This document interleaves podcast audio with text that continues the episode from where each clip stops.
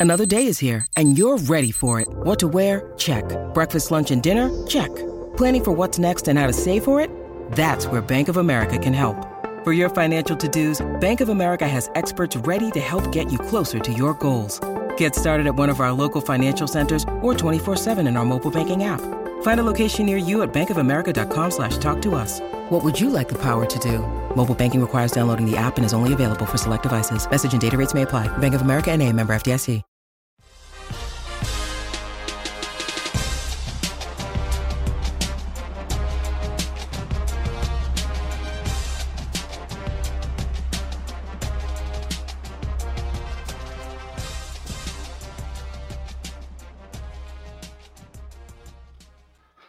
Welcome in to another episode of the Destination Devy College Football Podcast.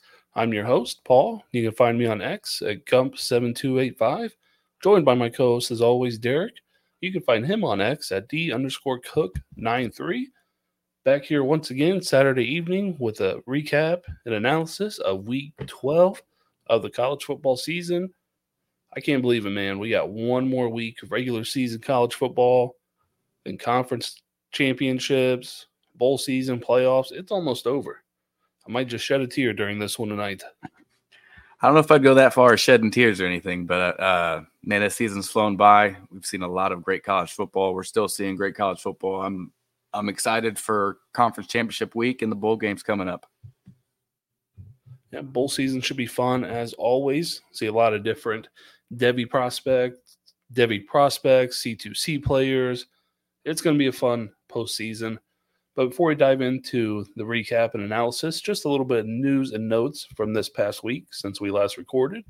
Uh, Jim Harbaugh has accepted to serve the three game suspension by the Big Ten. So he didn't go through with the whole court hearing and all that good stuff, just took the suspension. So he will not be on the sidelines for the Ohio State game next week. And rumors were swirling that he could be suspended for the bulk of next season by the NCAA. So that's a bit surprising to hear. Does this change your mind about if he was involved or not? Nope, because the evidence the NCAA has gathered says he was not involved. Oh, why would he be suspended for the bulk of the 24 season by NCAA if he's not involved? Because somebody's got to be the fall man. Unfortunately, I mean they normally fired. It's, normally, it's not the head coach that's the fall man. Normally, it's the guy that did the shit. Well, he's been fired. Well, he got punished at school somehow since they supposedly benefited from it. I mean, it is what it is. I, I think everybody knows yours and my standpoint on this. I was just curious as if this changes your point on it. If he doesn't, he didn't go through the was it arbitration uh, Friday or what was it? Not arbitration. Um, hearing on Friday, right? Yeah, yeah. He didn't go through with it. So it, I mean, it is is what it is. What it is at this point. I mean, Right. Stalions is gone. They fired the linebacker coach Partridge earlier this week for his involvement. Now there's a booster called, I believe, Uncle T, who was funding the whole scheme. So everyone that's involved with it, at to this point that we know of, is gone from the program. as they should be. Absolutely. So we'll see what the NCAA ends up handing out and how this whole Big Ten saga plays out. Because again, maybe someone does deserve to be suspended. not gonna, you know, go back and forth about that. But the Big Ten did not let the due diligence play out. Yeah. They quick to the punch. We're gonna suspend you now, whether you had anything to do with it. No matter what the outcome is, you're gonna be punished now. Yeah, they kind of rule in the favor of you're guilty until proven innocent, not the other way. So, uh, Yeah. not surprised. That's the Big Ten. Yeah, at this point, I won't be surprised if the new commissioner hangs around the Big Ten too long. It is his first year. He's only been on the job for about seven months. He's already having this kind of controversy going around. He makes this kind of decision. It's not a good look for the Big Ten, in my opinion. Even if this was Ohio State, you got to let the whole process play out. In my opinion, you can't just punish them while things are still going on. And even the NCAA hasn't even punished punished anyone. But you look at it like look at stuff in the NFL. These uh, players, most of the time, still get to play while there's an active investigation. You know, so let the investigation do their due diligence, like you said, and then at the end, okay, you're suspended for half of the 24 season because we found out, although you didn't do anything You're the head coach. How is this going on under your nose? Whatever. Exactly. Uh, but going down a different rabbit hole, I was talking to some people about because uh, they were like, you know, Michigan's threatening to leave the, you know, threatening to leave the Big Ten conference. I was like, well, you realize that happened. Ohio State's falling right behind them. Mm-hmm. Like Ohio, Ohio, State's not letting Michigan walk away. That that's so. Yeah, enjoy Michigan, your super conference without the winningest program in the history of college football. There, Big Ten. Right, Michigan leaves, Ohio State leaves, hundred percent. They might hate each other, might be rivalry, but they're they go hand in hand. There will never be a college football season. I hope in my lifetime that there is not an Ohio State Michigan game at the end of the season. I wouldn't be mad if Michigan left at this point with how things have played out. You know, go be the next Notre Dame. Declare as an independent and go play whoever the hell you want. Go be your own brand. You don't need a conference. But we'll move on to some other happier news and notes, you could say. Uh, Quinn Ewers and Jaxson Dart have both said they are coming back for the 2024 season.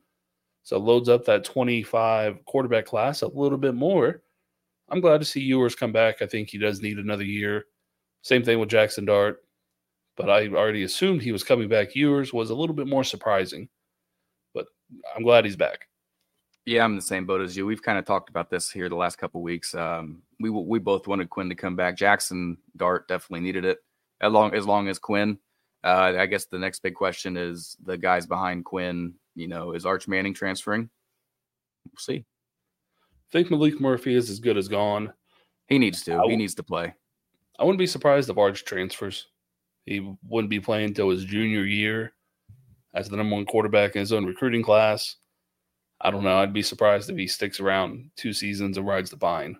He could learn a lot behind Ewers, but I don't think he's going to want to do that. Chances are slim at that point, like Kyle McCord. Yeah. Not saying they're the same player, anything like that, just similar situation. Sit for two years as a five star quarterback. It's going to be hard to be an early declare playing one season like that. Absolutely. You want to get your growing pains out as early as possible. So the faster he gets on the field, the better off he'll be in the long run.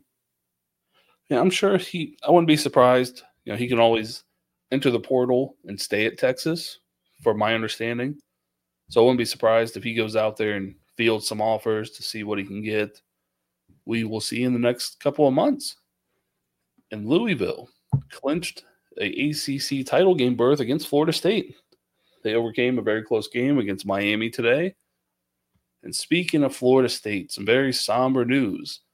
It looks like Jordan Travis, he did suffer a pretty ugly, gruesome, I believe it was his left leg injury. It looks like he something broke, whether it was his ankle, his actual leg. To me, it looks similar to Dak Prescott's ankle injury a couple years ago, but he's done for the year. There's no way no way he's coming back. That's just a sad note to end his college career on. But I think this opens the door for the college playoff committee to make it easier to leave out an undefeated Florida State if they beat Louisville, losing their Heisman contending quarterback. Yeah, again, there was a lot of um, news about who would you end up leaving out. You know, room for Alabama to come in, they beat Georgia, and all this and all that. And I'm I'm with you. Florida State wins out, and you know that this team hasn't been I mean, they're kind of up and down, even with Jordan Travis back there throwing the ball. So imagine their backup quarterback comes in. They're uh, the point is to make money. Florida State without Jordan Travis, I don't think makes as much money as possibly Oregon. So we'll see. We'll see how it turns out, but I'm with you on that for sure. I was watching college game day this morning. They brought up same scenario. They had the undefeated Big Ten team in. They had Washington going undefeated, had them in. And then the last two spots were between they had Alabama winning the SEC title game over Georgia, and they also had Texas winning out. And good old Kirk Herbstreit put Texas in because they beat Bama.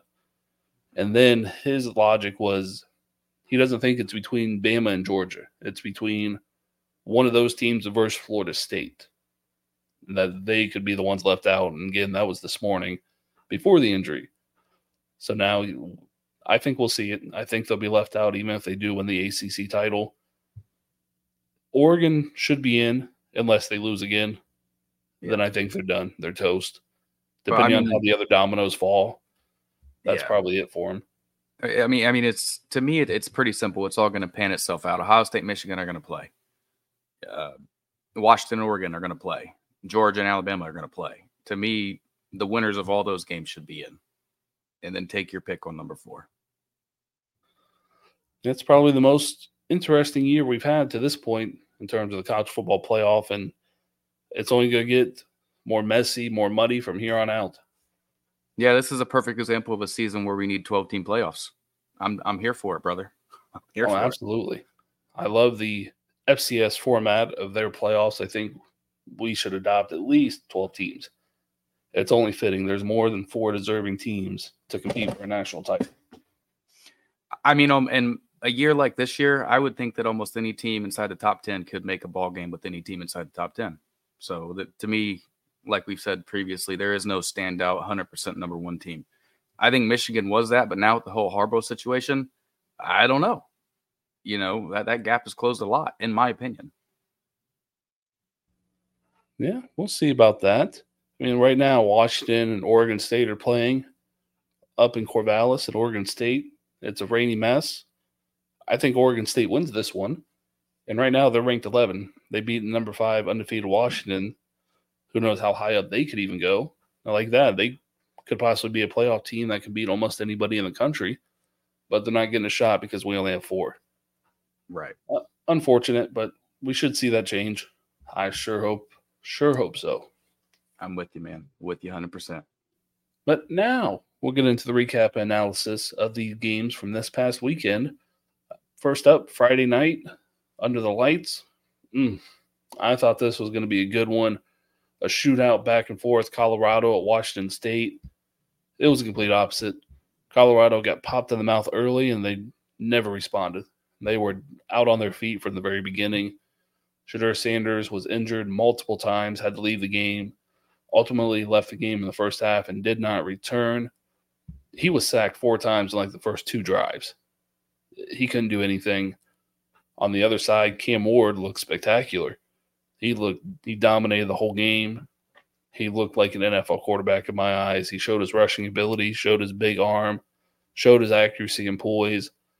He had a very good showing. I'm echoing the same sentence, sentiments as you, buddy. I've been a huge Cam Ward fan for the last two years. Uh, I felt like he was finally putting it together this year, and you know, a little bit still up and down, a lot less up and down than last year. But he's uh, he, he put a good, good bit of tape on uh, against Colorado. You know, he had two passing touchdowns, two rushing touchdowns. I mean, that kid can do everything. You and I were texting about it before. You know, this this guy fits the Konami code even more so than what we originally thought uh, I think Cam Ward is the absolute real deal, and he could be the Devy riser as much this year as we saw Anthony Richardson last year. Yeah, I would love to see that from him. He still does have another year of eligibility to use if he chooses so. I wouldn't be too surprised if he returns to school as well. I wouldn't either, but I I think he's plenty good enough to, you know, get in there. But the bad thing again, Caleb Williams. Um, keep repeating it. Get out of that draft class. Yeah, back to the other side. Travis Hunter had four catches for 82 and a touchdown. He did have an injury towards the end of the game on his last catch. Went up, lost a couple defenders, and just came down very awkwardly on his knee. He was limping heavily. So we'll see what comes of that for him. Hopefully, it's nothing serious. Was it a hyper? Was it a hyperextended knee or an ankle? Because it was that right side. It was his right leg somewhere. I think it was his knee. Knee. That makes more. That makes more sense about it. That makes more sense because he came down awkward just on that one leg. So the knee makes more sense. And him and Kyle Williams, receiver for Washington State, went at it like cats and dogs a couple times. Hunter drove him off the field into the Gatorade stand, pushed him up on the table. It was good old school hard hitting football after the whistle. He went until he couldn't push him no more. Kyle Williams did get some payback on a rushing touchdown. He it was holding. Uh, it was a bunch of holding, but he basically grabbed him by his neck, Draymond Green style, threw him to the ground, pushed him around, and the ref was right there, and she didn't call a damn thing. She acted acted like she was blind, couldn't see any of it. I don't know how she didn't, but lights were too bright in her eyes. Apparently, just oh, that's the home team doing that. I don't see that. Right. They they are giving me a paycheck after this game. I'm just gonna let that one go. But all in all, it was a bad game to watch. Colorado's defense is absolutely terrible. Their offensive line is, I'm convinced, terrible. the worst in all of college football, no matter what division you're playing at. It's yeah. just horrible. Yeah, I know that um, I didn't have much laying on this game, but I know you put a, quite a few bets on the, the Colorado side. And, you know, again, we talked a little bit last night. And, well, I'm glad you didn't watch the whole game, Derrik. this game sucked. And then, uh, you know, last time I looked at it, it was like 52 to 7 or something. It was 56 to 7, whatever it was. It, it was disgusting. Yeah, I put out earlier in the day that my prop, you know, my lock of the day for college football was Travis Hunter over 64 and a half receiving yards. He'd hit that in five or six games that he played the whole entire game. And that's what kept me watching it. He needed about 10 yards until about halfway through the fourth quarter, and he finally got it on that last catch. He was injured. And after that, I turned it off. Right. That's the only reason I, I kept watching it because it was just not pretty. The two quarterbacks Colorado put in looked terrible. I believe it was Staub. He made a throw and hit his lineman directly in the back. It, it was terrible. It looked like the longest yard when they were practicing for the first time. It just was with, not good. With Brucey, I should have ate that popcorn. Yeah, it, it was terrible. Man, they got a Shedeur is what makes this team go, man. It's, yeah, yeah. And even then, he can't do it all if he has no time, which he didn't have any time whatsoever last night. But move on to Michigan. Played at Maryland, and I had to change my boxers a couple of times from sweating this one out all game long. JJ McCarthy, he looked average. He didn't look like the McCarthy, the elite quarterback that some people think he is. He had a couple very, very poor throws, bad decision making. One should have been picked. The next one was picked off, both in the red zone inside the 10, I believe. So kept points off the board. It wasn't a good showing for him whatsoever. He had, let's see here, went 12 of 23 for 141 and an interception. No touchdowns. Not a good game. Blake Corum carried them 28 for 94 and two touchdowns. This was just a sorry, Blake Corum didn't really care. He carried the offense. The defense and special teams carried Michigan to a victory today. Two interceptions, uh, two safeties, I believe, a block punt. So it wasn't pretty, but damn it, survive and advance. That's what they I did. Mean, we're at the point in the season. That's all you got to do. The the stay healthy. We know the big game between us and you guys is coming up. So you know, like you said, survive advance, stay healthy. That's that's all you can do. Um, this game was a lot closer than I thought it was going to be. You know, final score 31-24. Um, I'm one of them people that holds J, JJ McCarthy in a, a, very high light. You know, I think that he's a, a top four Devy quarterback currently. Um, you know, to see him go out there and, and be kind of pedestrian and, and struggle against a Maryland team uh, that I don't think is super great uh, was uh, is a bit concerning. But then again, the whole Harbaugh situation and all that going on, I'll, I'll give him a pass. Um, but yeah, this, this was a, a, another one of them. You know, reminded me a lot of last week's game against Penn State. You know, just kind of draw it out. You know, knuckle it out. Just defense carries the game. I mean, to me, there wasn't a whole lot more to it. Blake Corum, like you said, had two rushing touchdowns. Uh, didn't crack 100 rushing yards, but uh, definitely the the MVP of this game was the Michigan defense. I mean, as bad as people are going to trash Michigan for this game, they only allowed 262 yards. They are the number one defense in terms of yardage allowed at, I believe, 238.4, something along those lines. So it's not like the defense got their doors blown off or anything like that. Maryland had three touchdowns, and they got them on the good old tush push at the goal line with a six foot four, 240 pound quarterback. Two yeah, of them were on fourth down. He had four carries for three yards and three touchdowns. Mm-hmm. So you know, he got stuffed on one of them. That's where the carry came from with no touchdown.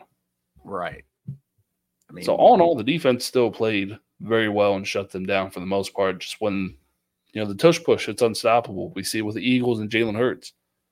Snap the ball and get everyone behind the quarterback and push them in. It's impossible to stop on the one yard line. Yeah, if you've got a decent, you know, center and guards, I mean, it's it's hard to stop. It's I mean it's darn near impossible. You know, you, you have two running backs behind the quarterback, and just like you said, tush push.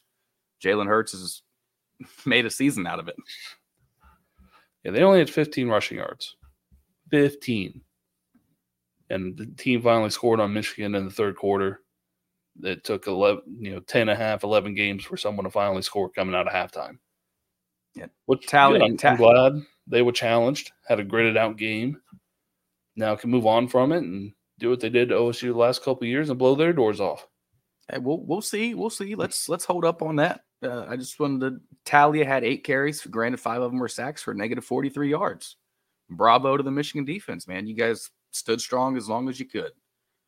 Yeah, he could have been sacked a handful of other times, but he just he got rid of it. He, he was flushed out and just couldn't catch up to him. Yeah, Tally is Tally is pretty good at that. He's um he's pretty I think he's a little bit underrated personally. As a college quarterback, yeah, he's I think he's one of the top passers in Maryland history statistic wise. Yeah. So he's had a very, very good college career. I'll move on to another Big Ten battle Penn State and Rutgers. Uh, Drew Allar, ah, man, he just up and down. Then when he's down, he's down. He's down bad. Six of 13 for 79 yards. Just not a pretty game from him. Nicholas Singleton wasn't too involved early. I believe he had like four carries when Kaytron Allen had 12. Kaytron had two touchdowns to Singleton zero and outrushed him by eight yards. So once again, Kaytron Allen is the lead back in that backfield. Whether you think he's the more talented back or not, he's the man. So he should be rising up everyone's Devy rankings at this point, in my opinion. He's yeah. been one of my favorite sleepers, but after this year, he's going to be on the radar for the 2025 draft class for sure. Yeah, you and I have been on Kaytron Allen since last year. Um, I remember seeing Nick Singleton go out and Kaytron come in, and it was like, man, they didn't miss a beat. This kid's good. Um, like you alluded to, Kaytron's getting the work. He's getting the touchdowns. Um, the only thing Nick Singleton's doing better is his efficiency is a little better. Maybe because he's more of a dynamic runner, but I think Kaytron Allen, um, he might still be a bit of a sleeper, but he was definitely a sleeper coming into the season. Um, but yeah, I'm, I'm assuming he's going up people's draft boards. Shoot, Nick Singleton only his longest run of the day was 21 yards, and um, Kaytron Allen's was 20. So even the explosiveness, what I just said, isn't always necessarily the case. Uh, this this is Kaytron Allen's team at this point, in my opinion. Absolutely. What out to a surprising Pac 12 battle for me? Arizona and Utah. Although Arizona is the higher ranked team coming into the, today, they won 42 to 18. Uh, Arizona is looking good. Jedd Fisch has done a phenomenal job. I know I said it last week, but he has done an amazing job turning this program around. It's been one impressive season for them, especially considering they lost their starting quarterback, Jayden de Laura, early in the season, so playing with a backup. Jonah Coleman, a sleeper running back for the 24 class for me, had 90 yards and a touchdown on the ground. And then Tetairoa McMillan, T Mac, eight catches for 116 and a touchdown receiving. So they both had some big ball games, and they're both they're going to be drafted. Tetairoa is going to be possibly a first round pick, depending on how you how you think it plays out for him that 2025 class of receivers is pretty loaded at the top. He's probably looking at my rankings. He's my wide receiver three and 25. Yeah, he's he's about the same area as me. Um, my bad, I, I don't have my rankings pulled up. Uh, but getting back to, to this game, uh, Arizona hanging up 42 points on that stout Utah defense to me is um, I didn't expect that. I thought this would be a lot closer game. I did, didn't think it'd be 42 18. Um, and McMillan, like you said, had a game.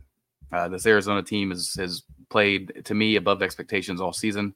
So for them to be in the, I mean, they're currently 17. I'm sure they're going to move up with a ranked victory against Utah. But, um, and Utah, I don't know if just a bad year because Cam Rising's missed all year or what, but uh, Bryson Barnes didn't do too bad. Although and I don't agree with having him pass the ball 53 times. So, you know, 53 times against 300 yards, I, I think that's understandable for that to happen. But uh, the the rushing attack was was pretty well non-existent. Nobody rushed for over 47 yards on Utah's team. Bryson Barnes had 19 for 44. He was the second leading rusher.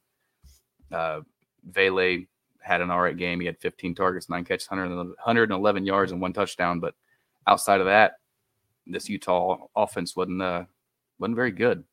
I don't think that they're not a team that is built around passing the ball that many times. They were down the whole game, got down early. So the rushing game just was not a factor. Yeah, I expected them to play a much, much better game, especially defensively.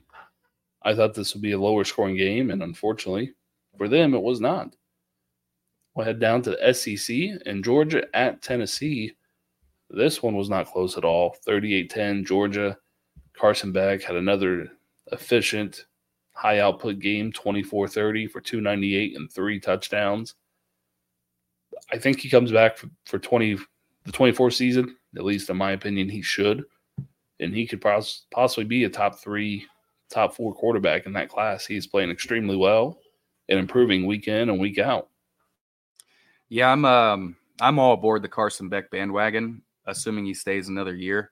Uh, to me, the kid has played absolutely phenomenal this year. He's a big reason this offense. I shouldn't say big reason. He is the reason this offense is as good as it is. I know they've got you know Brock Bowers back, and they got McConkey, and that the running back room is pretty good as well. But Carson Beck is is the key cog to all of this. Uh, I, I think he does need to stay one more year, but he's playing above and beyond better than I thought he would. I mean, up to this point in the season, and so far through the season.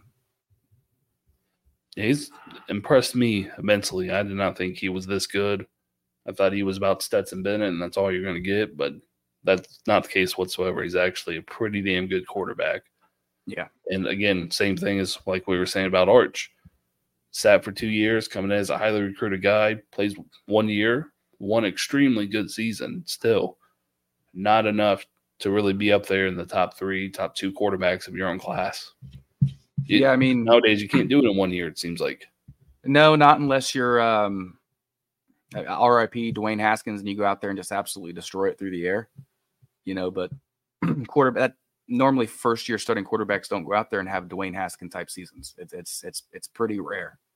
Um, so yeah, I think Beck needs to come back one more year and, and put more on tape and show people what he is. I, I think I think he could very well easily be a top three quarterback next year. And I think the NFL has learned their lesson from those type of players. Haskins, Mitch Trubisky, playing one year, playing one really good year, and then unfortunately just duds in the NFL.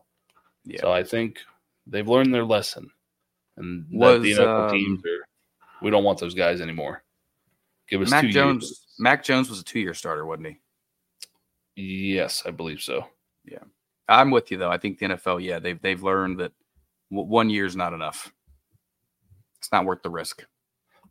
No, and Brock Bowers had seven for 60 and a touchdown. So he's getting back into the groove of things just in the right time. And on Tennessee side, Joe Milton, disappointing day, 147 yards, no touchdowns, no interceptions though. So he didn't hurt his team in that regard. But their offense really couldn't get going. Jaylen Wright on the ground had nine for 90 and a touchdown. He was really the only bright spot of this offense all day long. So just unfortunate Tennessee couldn't make this a ball game. This Georgia team is scary, man. Uh, they're they're clicking, but yeah, I'm, I'm again. Joe Milton didn't really do crap. Wright had a good game, and, and like you said, the only bright point of this offense. Uh, Georgia's defense is is right up there, top five in the country, in my opinion. And we'll go on to the ACC. Maybe a little bit of a shocker to some. Clemson topples North Carolina 31 to 20. Drake Maye, 209 for a touchdown and a pick and 67 on the ground. So he didn't have the best game. He he didn't carry his team like he has needed to do all year, and thus they lost. Omarion Hampton, another ungodly game, 19 for 178 2 on the ground. He's an absolute beast. He deserves a lot more recognition and buzz than what he's currently getting especially in the 25 running back class. I mean, after we're looking at Singleton, Judkins, Kaytron Allen. I mean, who else we got? You know, Trevor Etienne still. Omarion Hampton should be right up there, you know, with him, Ollie Gordon, Ashton Jeanty from Boise State. He deserves a lot more recognition, man. I'm on the Omarion Hampton hype train. Yeah, I don't have the uh, his like season stats uh, right in front of me, but I think he's had like four or five games of 150 plus yards this year. I mean, he's oh, he's the second leading rusher coming into this game. Yeah, in the nation. Yeah, he's he's had a hell of a season. Uh, I'm I'm right there with you. I think he's a top four, top five, 25 running back, top four probably. Um, yeah, uh, this game though, I, I didn't anticipate. I didn't think Clemson was going to win it, man. I, I really didn't. But Drake Maye did what Drake Maye does. He comes out, pretty much lays a goose egg. Um, 16 for 36, sub 50% completion percentage for 200 yards, a touchdown, and a pick. Was sacked four times. Uh, granted, like you said, he had 67 yards on the ground, which includes those four sacks. But you know, he targeted Vontez Walker 10 times, only had four catches. It's it's hard to win a game when you're doing that. And Clemson on the other side of the ball, you know, uh, Oh boy. Cade Klubnik had you know outperformed Drake Maye. Oh, wait, wait, wait. Before we before we get into Clemson side real fast, I got a Omarion Hampton stats. You said he had about four games of 150 or more. I think it was One, four or five. Today was his fifth. One of those being over 200 against App State in week two. He had one of 112, 144. I mean, he's up to a hair over 1,200 and 13 touchdowns, averaging six yards a tote. He's also had one, two, three, four. Today was also his fifth multi touchdown game on the ground.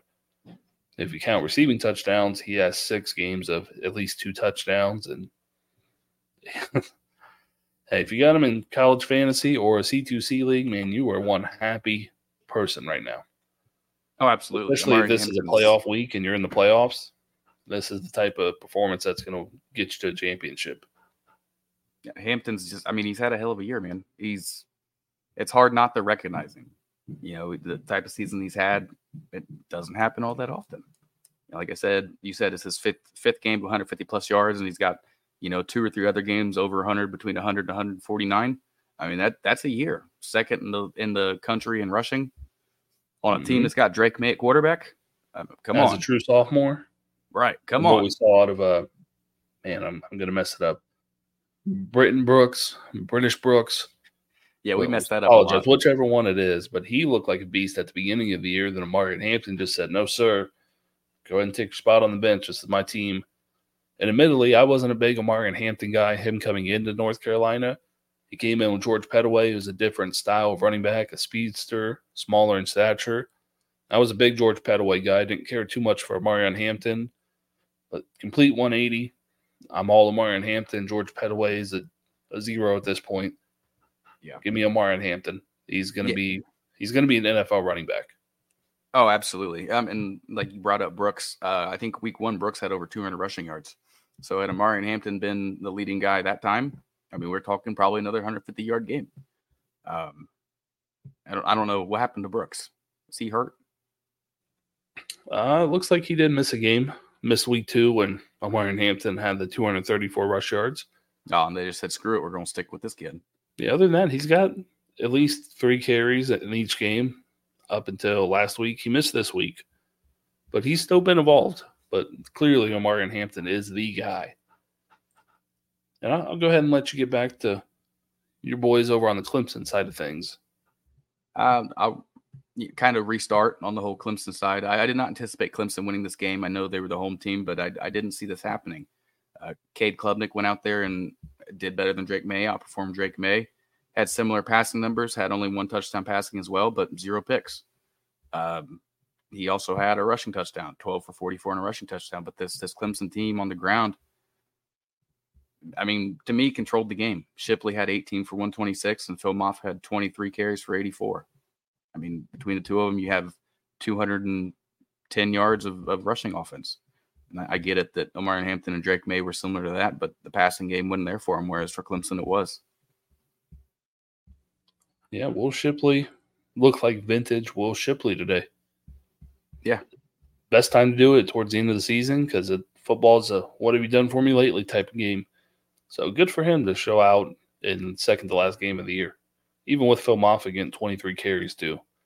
Yeah, that's to me what's more impressive. He was obviously not the focal point of the running attack, but he, you know, one and a half times Phil Mafah's rushing rushing numbers. Uh, Yeah. good on good on Will Shipley. This Clemson team, I believe, is now seven and four. Um, still a bit of a panic, but I know that we talked about them a few weeks ago. And I think they were five and four, but they've keyed together a couple wins. So good on Clemson. I know we're not really an IDP show, at least on here, but Jeremiah Trotter Jr., the linebacker for Clemson, I'm extremely excited about him. I think he's going to be a first round NFL pick this year. He's had a monster season. The 70 total tackles, four and a half sacks, two forced fumbles, two interceptions. He returned one of those for a touchdown, four pass breakups. Man, he is the complete package as a linebacker, six foot, 230. He can move. He's going to be fun to watch on Sundays. I can't wait for it. Yeah, he'll he'll be there. Um, I, I think Clemson has suffered without having Venables over there on the defensive side of the ball, but they're still getting the recruits. Yeah, Venables was there, I find it hard to believe they would have fallen off a cliff like they have this season. But that's it's another story for a different day. Venables isn't looking too hot at Oklahoma. Typical Oklahoma can't win the big game, can't sustain a full season of winning big games. But we'll move on to UCLA and USC. UCLA ran away with this one 38 to 20 in the Coliseum. Um, probably my favorite thing about this game overall is now they both wear their home uniforms no matter what stadium they're at, the Rose Bowl or the Coliseum. UCLA's in their blues, USC's in their reds. I remember a few years ago they used to get uh, penalized on the first play 15 yards, the away team did for not wearing lighter Uh-oh. uniforms. Yeah. But I'm glad they since changed that rule and no longer that happens. But this kind of surprising to me. I thought USC would rally the troops. It is their last game of the season, so they're going to finish it a measly seven and five. But Caleb Williams had an up and down day. Really, I mean, he struggled at some points, but he still put up big numbers: three eighty four and one touchdown. Did throw a pick. Brenden Rice had a huge game, eight for one forty seven and a touchdown. Zachariah Branch five for fifty one, and the other freshman Duce Robinson four for thirty two they just couldn't find the end zone today, man. It was they fumbled three separate times, lost two of them, so they turned the ball over three total times. Can't do that against a stout defense like UCLA. Now, unfortunately, this is how Caleb Williams ends his college career. Yeah, if you sit there and tell me Caleb Williams is going to pass for almost 400 yards and only have one touch, one passing touchdown, I'm I'm calling BS on that one. You know, like you said, he, he got all he had great stats other than you know, couldn't find the end zone. He had, like you said, had one pass touchdown, one interception. Had a running back who had a, a touchdown. Uh, Brenden Rice, leading receiver, with a touchdown. But I mean, this UCLA defense, we've talked about it a couple times before, is, is stout. It's good. Uh, they're going to fit in great in the Big Ten. And you, Ethan Garbers got the victory today, man. Went out there and had three passing touchdowns. Didn't have the yardage, but did enough for UCLA to win. Yeah, he did what Caleb Williams and SC cannot do, and that was find the end zone. That was the difference maker there. Yeah. And USC couldn't get the ground game going at all. You know, 22 carries. Well, take away Caleb Williams carries, 15 carries for 23 yards and a touchdown on the ground. So Caleb mm-hmm. had to play huck and chuck at football and couldn't get it done. So it just sucks to see arguably probably a top five overall college quarterback prospect NFL wise. I know I'm jumbling words, but one of the best NFL prospects we've ever seen at the position to end his career going seven and five, losing the big games, losing to his arch rival.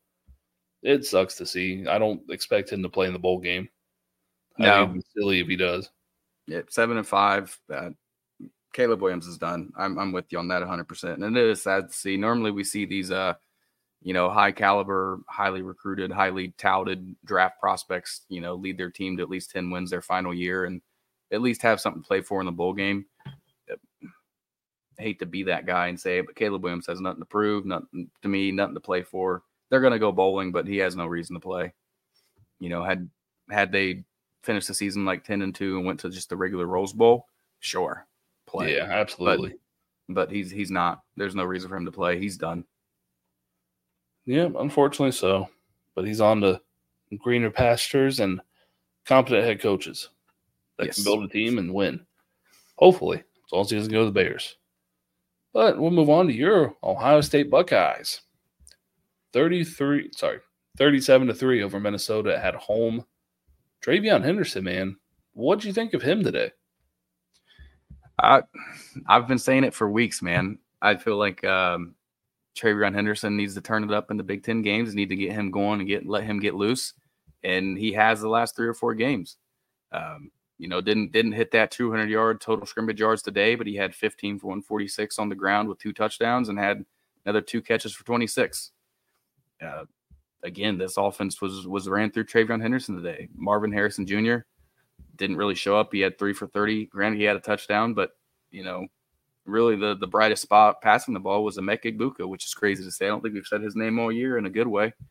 Eight targets, five catches, 83. Didn't find pay dirt, didn't find a touchdown, but this this was a, a game that was won on the ground in the trenches. TreVeyon Henderson got loose and got going early, and Ohio State never really looked back. Yeah, reminded us all why, at least for us, he was the in question wide receiver two behind MHJ coming into this year. So again, another big time prospect balling out towards the end of the year and just reminding us this is why everyone loved me. This is why I was projected to go first round early in the season and still projected. So good for him to come back looking healthy at the perfect time for the Buckeyes. And TreVeyon, I'll just close the book on it now. He's my running back one in 24. It's not going to change to this point, man. It's Jonathan Brooks had the unfortunate ACL tear last week. So, of course, naturally, whether I love him or hate him, dislike him, he's going to fall in the rankings. I'd be a little surprised if he even comes out at this point with the injury and missing a chunk of his rookie year, assuming. So I think he'll be back for 25. But TreVeyon has got a stranglehold on that RB1 spot. Yeah, I'm, with you. Um, you know, maybe call it my Ohio State uh, biased. I was I was there a couple weeks ago before the uh, Jonathan Brooks injury, um, but TreVeyon's just he has looked great the last four weeks. Um, he's kind of the de facto RB one in this 24 class. You know, he's hey, I'm still here. It's me. Yeah, don't don't forget, I can still ball a little bit, just a tad. But common McCord, 20 of 30 for 212 and two touchdowns. So a very Kyle McCord like game. Unfortunately, like you said, MHJ just kills his Heisman hopes at this point. I was hoping for a big game. I had him. I had his touchdown prop of over one touchdown. Of course, you can pretty much pencil that one in nowadays. But I had him in one of my prize pick slips for 23.2 fantasy points and absolutely did not hit that. He got about half that. So I thought he'd be more involved. He'd have a bigger game like we expect out of him. It's just not in the cards today. Unfortunate, but hey, it, they got the dub healthy. It, yeah, it wasn't needed against against this team against Minnesota. They're just not really a threat. Um, I'm with you. I had quite a few bets on Marvin Harrison today. I had him over 125 receiving yards, over 100 yards receiving, uh, two plus touchdowns. All of them, none of them hit. You know, he he had one touchdown and 30 yards. Didn't need him. Yeah, on a, I tweeted out last night like three o'clock in the morning when I was making more bets but Sleeper had bumped his touchdowns from you know 0.5 to one and a half.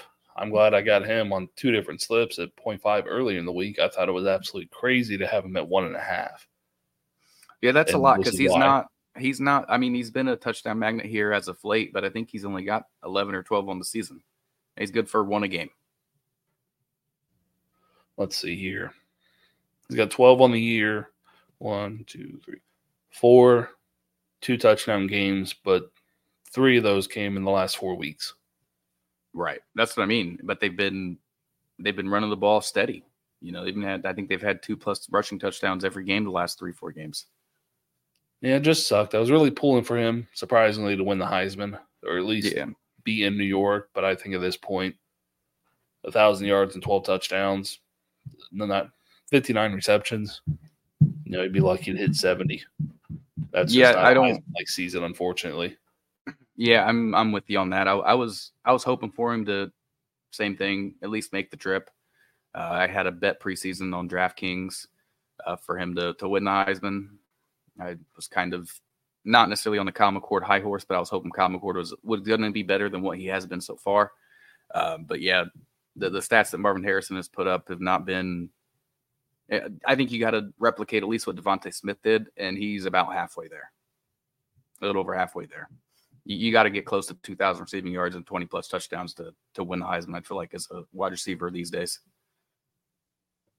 Yeah, you got to just be absolutely dominant week in, week out, 100 plus every game, multiple touchdowns. It's unfortunate that that's how you know the Heisman is nowadays. But we're not we're really not going to see many more wide receivers in the near future. I think at a big time program putting up those kind of numbers because there's Normally so many other good receivers on the same team. Yeah, absolutely. That's took the words out of my mouth. Um, You know, no doubt, I think Marvin Harrison is the best um, collegiate player, not named Caleb Williams. You know, but just because you're good doesn't mean you win the Heisman. You got to have the stats. Exactly. And that closes the book on all the games that have been completed from the noon and 3:30 windows. So we'll take a peek at the games currently being televised, and we'll stop in the good old great state of Kansas, K State at Kansas. Currently at halftime, Kansas is shockingly up 20 to 16 without one without QB one Jalon. Man, yeah, Jalon Daniels. I don't know why. Don't know what that was, but he's been missing for a few weeks. And then backup quarterback Jason Bean is also out. So down to the third stringer, and they're putting up a fight. Devin Neal, 24 running back, eight carries for 81 and two touchdowns. So he's carrying them to this point, having a very good showing. Will Howard on the other side, 96 and two through the air. This is going to be a good ball game straight down to the finish. Of course, the rivalry, K State, Kansas, arguably the biggest rivals for each other. This will be a fun one to keep an eye on. Top 25 matchup. Jockeying for that good old bowl position. Yeah, absolutely. And it's not very often that both teams are ranked coming into this game. You know, so uh, rank of the top 25s between the two. I mean, this this is just good for college football. Um, and alluding to Devin Neal, like you said, he's been pretty much the offense for Kansas. He's got 81 rushing yards. The quarterback's got 83. You know, so they're splitting the ball pretty well between the air and on the ground. Uh, Devin Neal, he's you know we've talked about him a few times. He's he's pretty darn good as well. Yeah, if you're a Kansas fan or Big 12 fan, enjoy it while it lasts. Devin Neal could be off to the NFL after this year. Head coach Lance Leipold has been thrown around for numerous jobs, Texas A&M, Michigan State, to name the two big ones. So he could be heading out to a bigger opportunity. But QB1 Jalon Daniels, there were some rumblings that he could be transferring to USC and that could have been playing into why he's not played recently. But he made a tweet just yesterday saying that, you know, squash all the rumors basically. I'm here, Rock Chalk Jayhawk. I will be back. So he will be back for another season, as of right now, at least, because things can always change. But right now, you can pencil him in for QB1 next year. Well, good. I hope he stays because if he transferred, that would hurt my Malachi Nelson stocks that's what came to mind. I was like, man, then we're looking at another Arch Manning situation. You're not going to play till year three unless he transferred out. I feel like that would be a given that if if you know Daniels transferred into USC, I feel like you know Nelson would immediately leave. Be be no reason to stay. Why am I going to compete? I've sat here for a year behind Williams. I'm I'm not competing. Right. I've learned from Caleb Williams. You know, you give me the job, I can do it. We assume he can. So right now, he looks like he will be QB one. I'm excited for it. Extremely yes. excited. And we mentioned Jordan Travis, the unfortunate injury earlier. They are down 13. Well, wait a minute. Let me make sure. Uh, sorry, they're up 24 13 just coming out of halftime. So they put up 24 unanswered points all in the second quarter. Tate Rodemaker, 7 11 for 117 coming in and mop up duty. So he's looking very competent as a quarterback. Three rushing touchdowns. Other than that, there's nothing notable coming out of this game so far other than the unfortunate injury to Jordan Travis. Yeah, the the injury to Jordan Travis and playoff implications that go with it. Um, they were down, like you said, 21 unanswered points. Good on Florida State to rally behind the backup quarterback and, uh, you know, currently be in the lead. Um, looks like Jaheim Bell had one catch for 49 yards. I'm hoping to once we get off of here, check that out, see what it was. Uh, but outside of that, you know, Keon Coleman's got two for 29, and Benson's got five for 20 and a touchdown. I mean, yeah, the Keon Coleman catch has happened really early in the game too. One of them was from Jordan Travis. I know that much. But hopefully they'll hang out, hang on to this one. This was supposed to be a cakewalk game, and it took the worst turn you could possibly imagine. Went from contending for a national championship, then a Heisman to maybe being undefeated and left out. So this will be a, a key story to keep an eye on coming down the stretch of the season. That's for sure. Especially if they beat Louisville, it just messes up the playoff committee's whole thinking process. It'll really be their process will be put to the test if that's the case. Their process at that point will probably be the eye test. Uh, yeah, it would have to be. But I'm sure they'll get left out without your starting quarterback. Uh, just the unfortunate reality of that. Unless we get a Cardale Cardale Jones situation, we'll see. And so far, he's looking good, man. I know it's North Alabama, but still, you got to go out there and make the reads, make the process, make the throws. I mean, it might be North Alabama, but Jordan Travis was out there and they were down 13 to 3. So, yeah, do, doing better. Yeah, that is true. We'll take a peek at top 11 battle. Washington on the road at Oregon State. They are currently up 16 to 7. Still 10 minutes left in the second quarter on this one. Uh, Michael Penix, he's having a so so game, 4 of 13.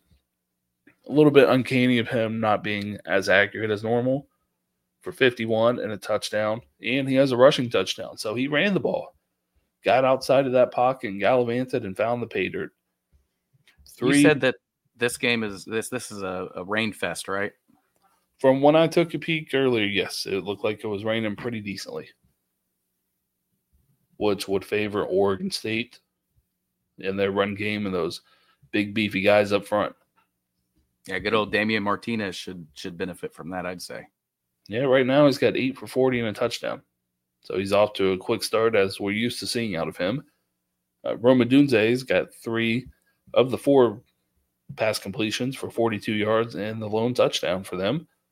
Uh, DJU, 36 for 42. Aidan Chiles getting some burn as always, one of two for five yards.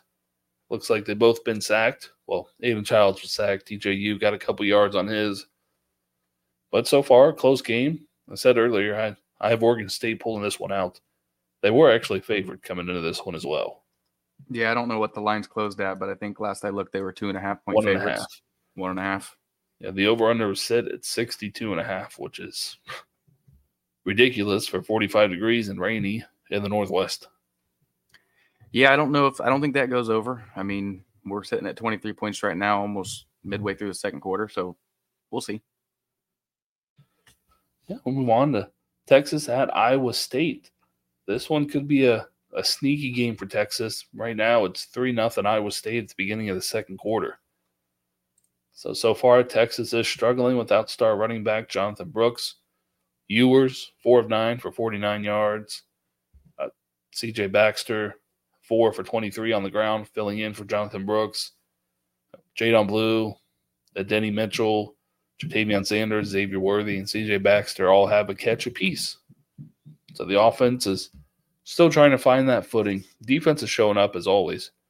So this will be an interesting one to watch to the very end. Hopefully, hopefully Texas can get it together and put up some points. Yeah, I was um I like listening to the Joel Klatt show, man. I I, I love that guy. But uh, Iowa State has won three of the last four. The only one they lost was last year, and it was at Texas. So Iowa State plays Texas extremely tough. Uh, currently up three to zero as we see. But this this is a game that when we're done on the podcast, I'm definitely going to be probably watching this one the rest of the way through. Yeah, I'll probably be tuning in some LSU just because I love watching them play, which is we're tuning into next.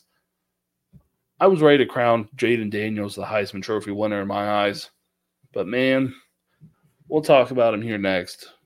But Jayden Daniels is having a very good game 7 of 10, 80 yards, one touchdown, 52 yards, and a touchdown on the ground already in one quarter. Malik Nabers, one catch for 18 and a touchdown. So Jayden Daniels, once again, putting that team in his backpack, carrying them to the finish line. They are up 14 7 against Georgia State, who has one hell of a running attack on offense with running back Marcus Carroll and Darren Grainger, quarterback. Very good dual threat. LSU is going to win this one, but it's not going to be, you know, 48 21, 48 14 type of thing. This is probably going to be a one and two score game. Yeah, it's going to be a drag it out game. Uh, like you said, Georgia State's got a really good running attack. They're going to control time of possession. LSU's probably going to score quick, but they'll keep it close. Uh, and the line you, closed at LSU by 32 and a half. Yeah, I don't think I don't think that's anywhere close, unless this LSU team gets a couple stops. But I, I'm with you on on Jayden Daniels. I mean, the, the guy just keeps on keeping on, man. seven to ten for 80 yards and a touchdown on the air, and then a touchdown on the ground 352. Uh, Malik Nabers, like you said, two catches, 31 yards and a touchdown. His favorite target. It's it's the LSU show, baby. Yeah, right now the live line for Fliff, LSU is still favored by 31 and a half, so I think I'll take that uh, Georgia State on the plus side of that. I think that's a good call. Yeah, I mean, it's going to be a good game. LSU could very well blow them out, but I don't see it. And then the gentleman we alluded to, or I alluded to, Bo Nix. It's going to be hard to not give him the Heisman Trophy. Back to back weeks with six touchdowns. And this one, he did all six of them in the first half. He had 384 passing yards and six passing touchdowns in one half of football. I don't know what else to say. That's just unbelievable. I know it's against Arizona State, but they've played, you know, SC, Washington tough. They Six they play Utah and a half? tough. I don't recall that one. It wouldn't surprise me. Arizona State's a, a decent team. They just don't have enough to, you know, get over that hump and get an upset victory. And today they just didn't even show up, apparently. Six touchdowns through the air, all in the first half, though. Absolutely phenomenal. Um, yeah, Bo Nix for Heisman, baby. Might be a top three quarterback next year. Yeah, I mean, at this point, it's like I said, it's going to be hard not to give it to him. Over 3,000 pass yards at a 77.7 completion percentage, 29 in two, you know, 29 now, two picks, another five on the ground. It's going to be hard, man. I know Michael Penix is doing what he's doing, but Bo Nix arguably outdueled him, although he came up with a loss. But it's going to be a fun Heisman race between Nix, Penix, and Jayden Daniels. I mean, to me, right now, Penix controls his own destiny. If they go undefeated, I think by default he's going to get the Heisman Trophy. Whether I agree with that or not, I think Jayden Daniels probably deserves it. As great as Bo Nix has been, Jayden would be my pick.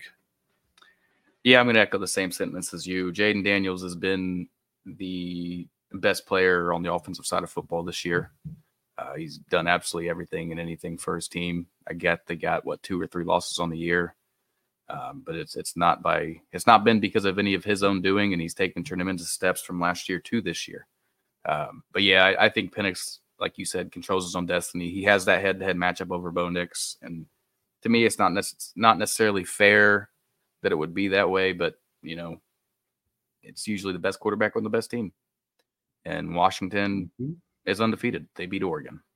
I think Oregon wins that game nine times out of ten if we did it today, but Washington won it that Saturday. I mean, we have seen it a handful of times before. A quarterback with two, three losses winning the Heisman. Johnny Manziel did it. I think Pretty sure Tim Tebow Tebow did it. Yeah, the year he won it. There's been a couple others in recent memory, but those are the two big ones, most recent. So it's not completely impossible, especially if he continues at the pace he is tonight. You know, going to put up three, four, five touchdowns, 300 plus yards of total offense. It's going to be a fun Heisman race. We got one more week of football after this one. It's going to be down to the to the very very end. And then Troy Franklin, he also had a big game eight catches for 128 and two touchdowns. He just continues to have the big games. He's, I mean, more receptions than Marvin Harrison Jr., more receiving yards, and one less touchdown. He's got a lot better quarterback throwing the ball, though. To be fair, He does absolutely. if you put. Air, if you put MHJ on that Oregon team and put Troy Franklin Ohio State's team, I could imagine what Marvin Harrison would be doing. Possibly, possibly different style players though. Franklin fits this this offense perfectly. No, he I does, but Mar- Marvin Harrison doesn't have the quarterback throwing him the ball that he needs. I mean, shit. Last week against SC, he only had two catches for 147 and a touchdown. That's all you need. Touch the ball twice. Yeah, Troy. Well, he's the type player that just takes the top off the defense. That's what he's good at. I love Troy Franklin. I've loved him coming into Oregon. And man, it is so nice seeing him get the buzz to be a first, second round NFL draft pick, 6'3, 190, an absolute burner. He's going to be fun to watch on Sundays. Yeah, I thought that we would get a little bit more of that last year because we were on him, you know, preseason last year. But it's it's nice to see it finally come to fruition. Again, it's perfect time, right before he's able to to declare for the draft. And now we'll move out of the games and just look at Devy relevant players, C2C relevant guys that had pretty good performances this past week. And we'll start off with Jaxson Dart, who we talked a little bit about earlier today against uh, UL UL Monroe. 310, three touchdowns through the air, 24 31. Came away with a 35 3 victory. So he went out there and balled out, 77 completion percentage the week after announcing he is coming back to Lane Kiffin at Ole Miss for one more year. So great to see him. You know, even though he's coming back, he still went out there and played his ass off and put up great stats. Yeah, hundred percent. I think um, you and I were both on the on the same track as he needed to come back one more year and to see him go out there and continue to do what he's been doing all year outside of last week against was it Georgia um, you know continues to look impressive he, he could be next he could be next year's Bo Nix yeah he was a buy in my latest Devy buys and sells article at destinationdevy.com that came out Friday and I basically sorry either this past Friday or the one before he was a buy for this reason, not for him being a 24 quarterback. I was viewing him as a 25 guy. In that wide open class and with the strides he's taken this year, it's been very impressive to me. He came as a freshman at SC, thrown into the fire nice and early, performed well, went to Ole Miss, fell off a little bit, and now he's had one hell of a season. And hopefully he can replicate that next year. Another year with Quinshon Judkins as well. So that's going to be a big help. Yeah, that'll be a nice one-two punch next year when they're both uh, after you know both guys leaving. And now, Mr. Rueben Owens, true freshman, number one running back in the class, depending on who you looked at at Texas A&M. He had his best game of the year by far, 18 carries for 106 and one touchdown. It's nice to see some other freshmen, running back wise, get some work and look very good outside of you know Darius Taylor and a couple other guys. But he's really one of the first big name guys to come in and have a very good game. So great for him. I know Not since the season started, you know, Alabama running backs, Justice Haynes. Ah, there's one more. Can't remember his name off the top of my head, but of course, the Alabama freshman running back usually gets the nod.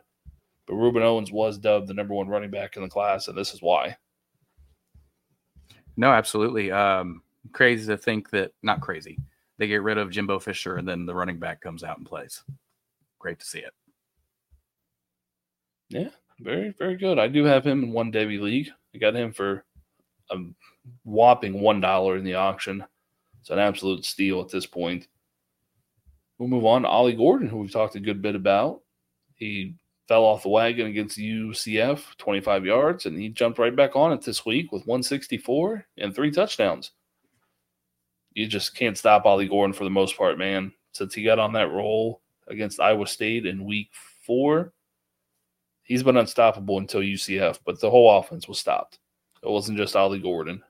Yeah, it was just a overall bad game against UCF. I mean, they got boat raced, dragged across the mud. UCF was just a bad game.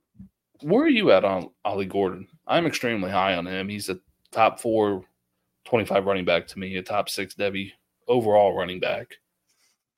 Uh, I'm about in the same spot as you, um, by and large, because the 24 class to me has been extremely weak up until TreVeyon Henderson lately. Um, I, I, mean, I still like a couple 24 guys, but they've had uh, basically piss poor seasons, and Ollie Gordon has looked phenomenal.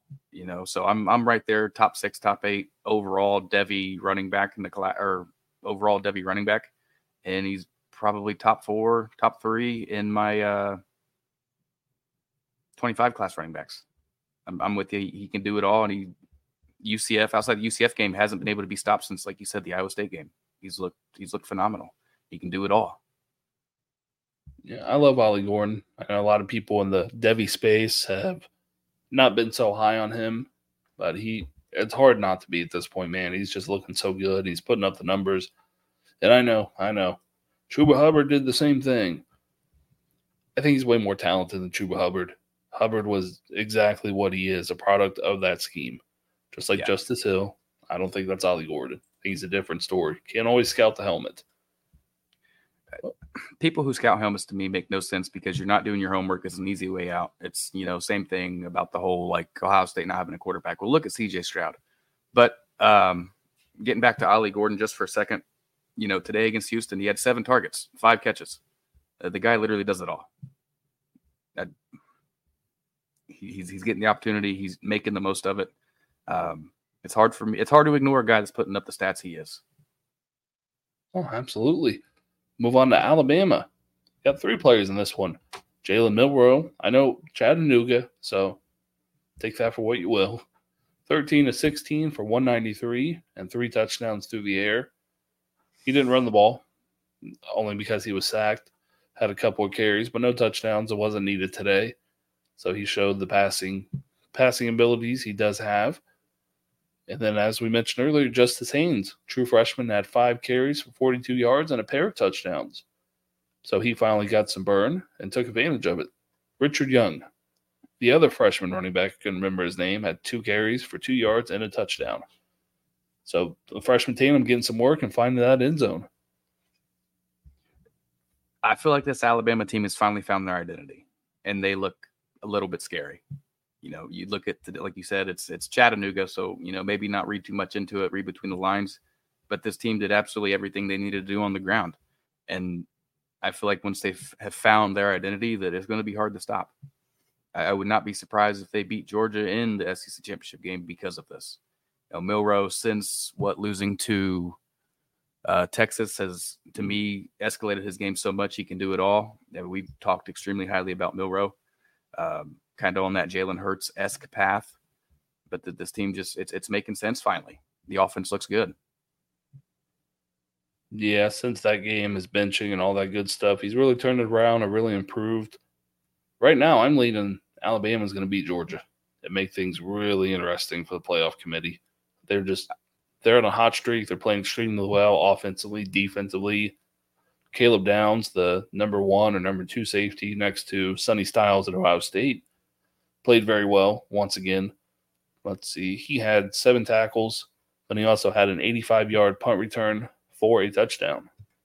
So out there making plays and making a difference, not only on defense, but in special teams as well. Putting points on the board. You can't complain with that from a safety. No, not at all. They're hot. They're red hot. They're, like you said, they figured it out finally. Yeah. It, it may have taken them over half the season, but they are again, red hot at the right time. They got one game left before Georgia, which is of course Auburn, who lost today at home to New Mexico State, thirty-one to ten. So I'm glad. Yeah, no, not looking like a challenge to Alabama next week. No, I'm glad to see this Bama team figured out because, um, you know, they've they've got they've got guys in that wide receiver room, but nobody's really stuck out yet. They don't know who necessarily the guy is. Well, we, we're not going to use you then. You know, today Jermaine Burton had a day three targets, three catches for, you know, over 100 plus and a touchdown. But other than that, nobody else.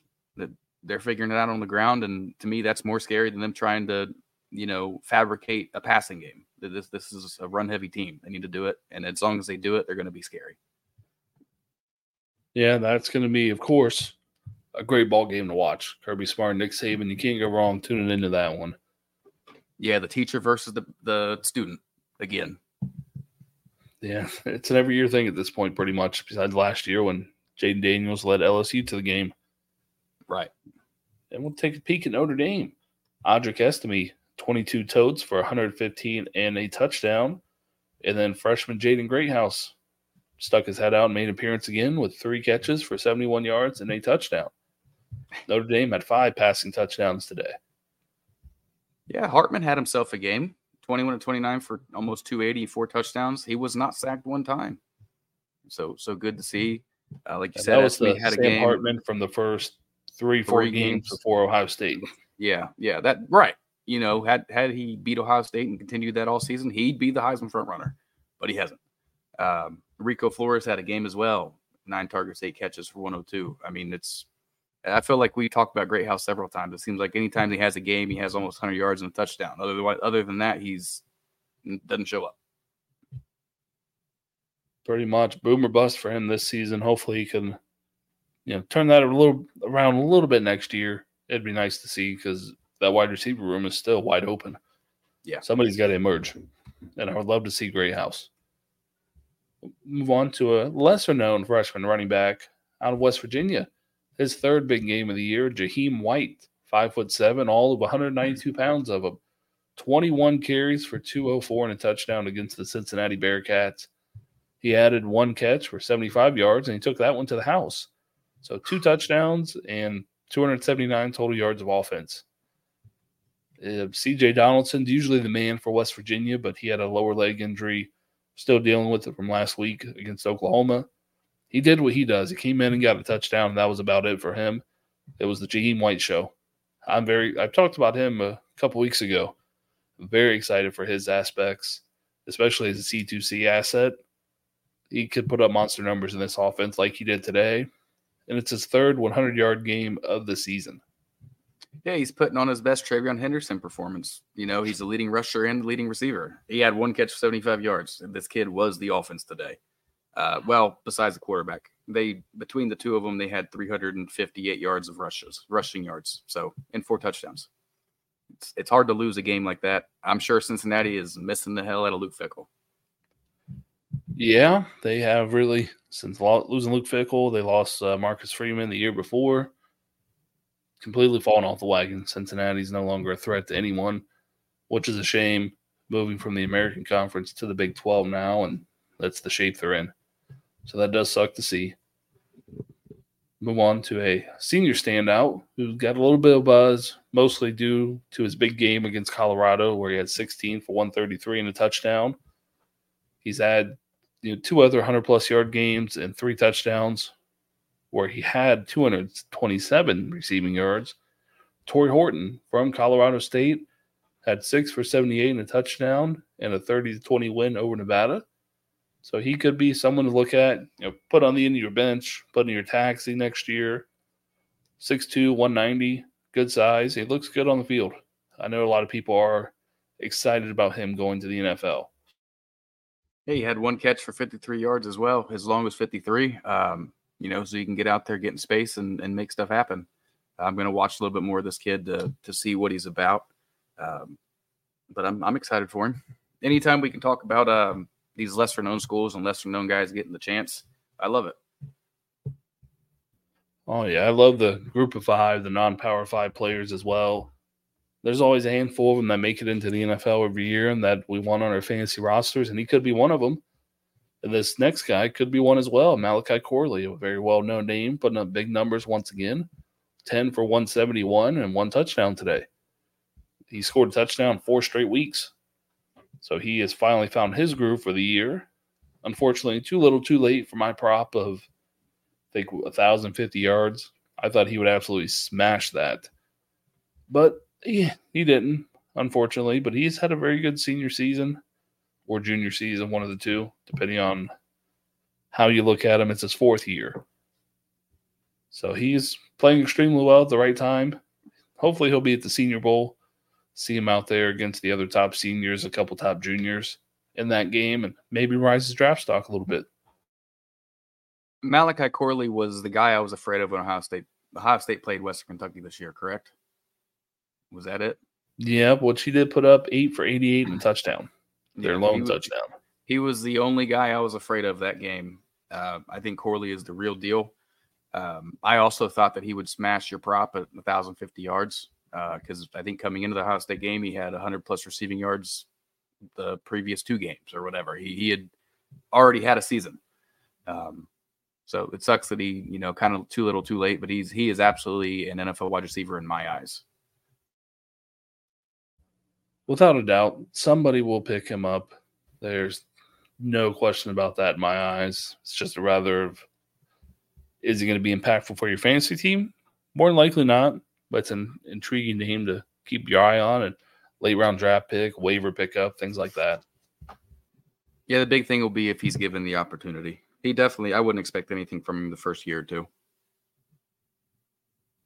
I'll move on to uh, freshman Kevin Concepcion.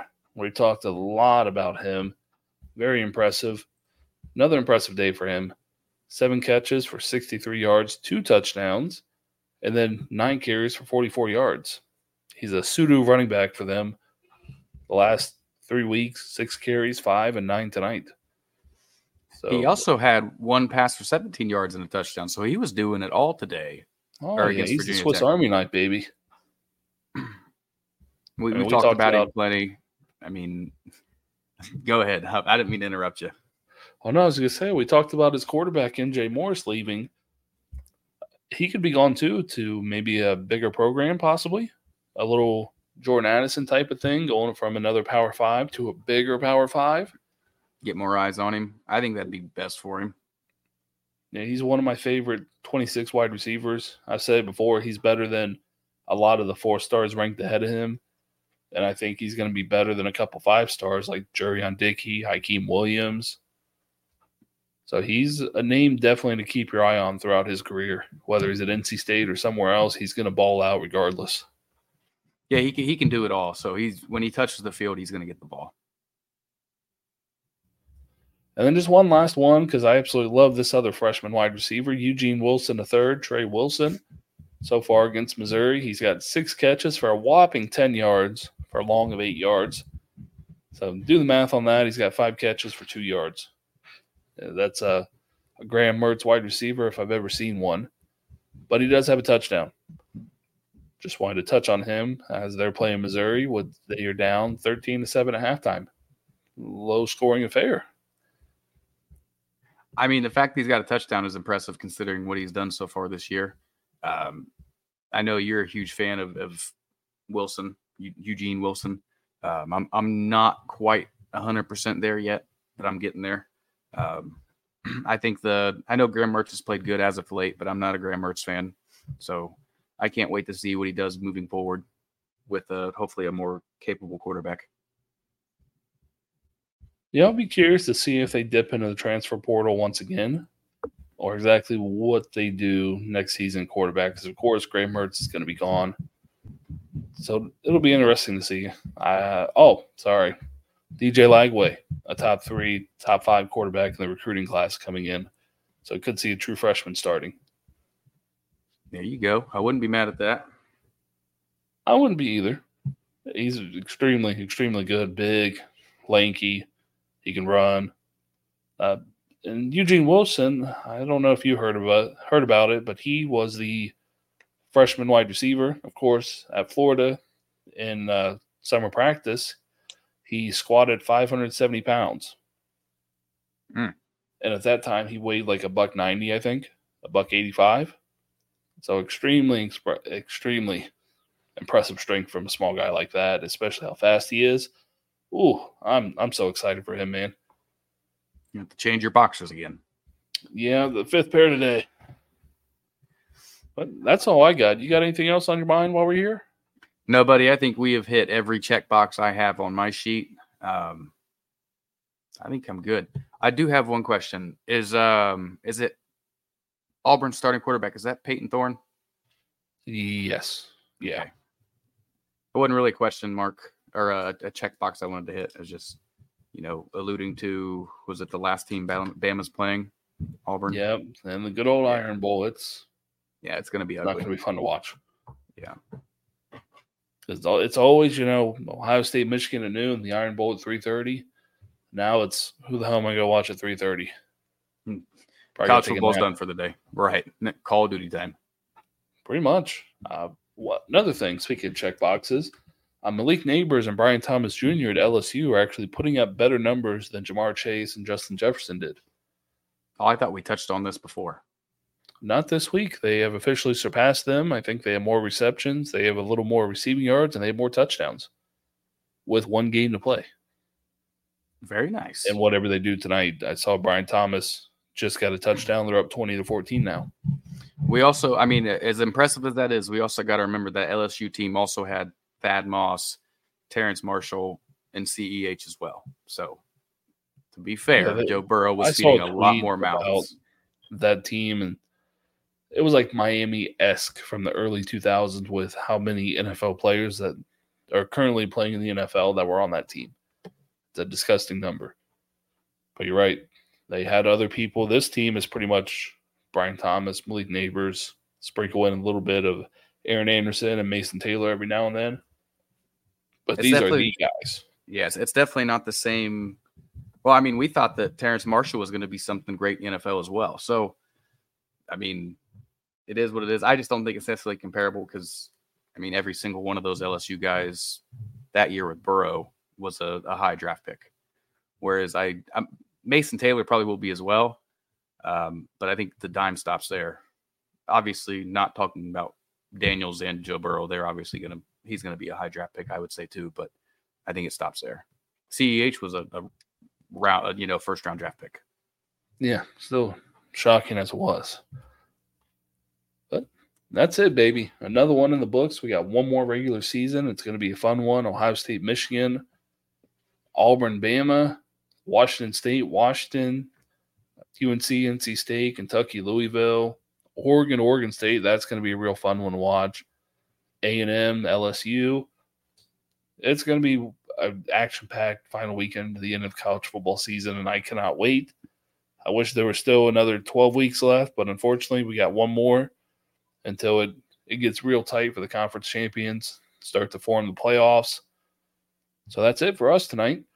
Please give us all a follow on X at Gump7285, at D underscore Koch 93, at Destination Devy, and our other podcast, Gridiron Fantasy Show. You can find it at gridiron underscore FS and check out my weekly Devy buys and sells up now on destinationdevy.com.